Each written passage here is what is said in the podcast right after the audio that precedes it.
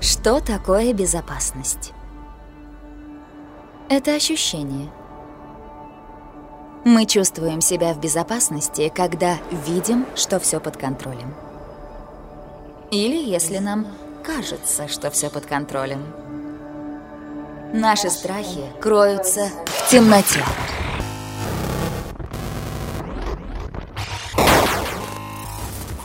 В темноте знаний. Все неизведанное чуждо.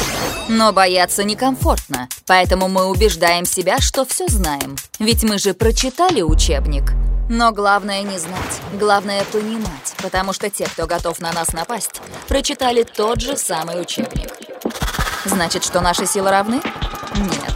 Значит, что они знают все о нашей защите. И это делает нас безоружными. Как бы это сказать? Зачем тебе ружье, если тебе угрожает жажда? Зачем тебе армия, если бушует чума? Зачем тебе стена, если враг умеет летать? Зачем? Ну, вроде понятно. Быть в безопасности — это значит понимать, что именно ты защищаешь.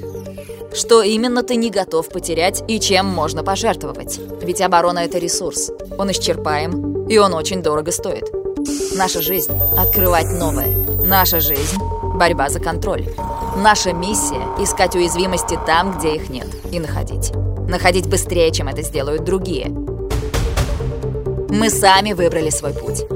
Наше место на стыке реальности и неосязаемого мира информации. Видеть и чувствовать его не каждому по силам.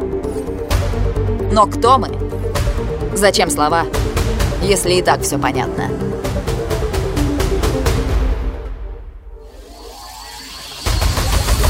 Игра началась.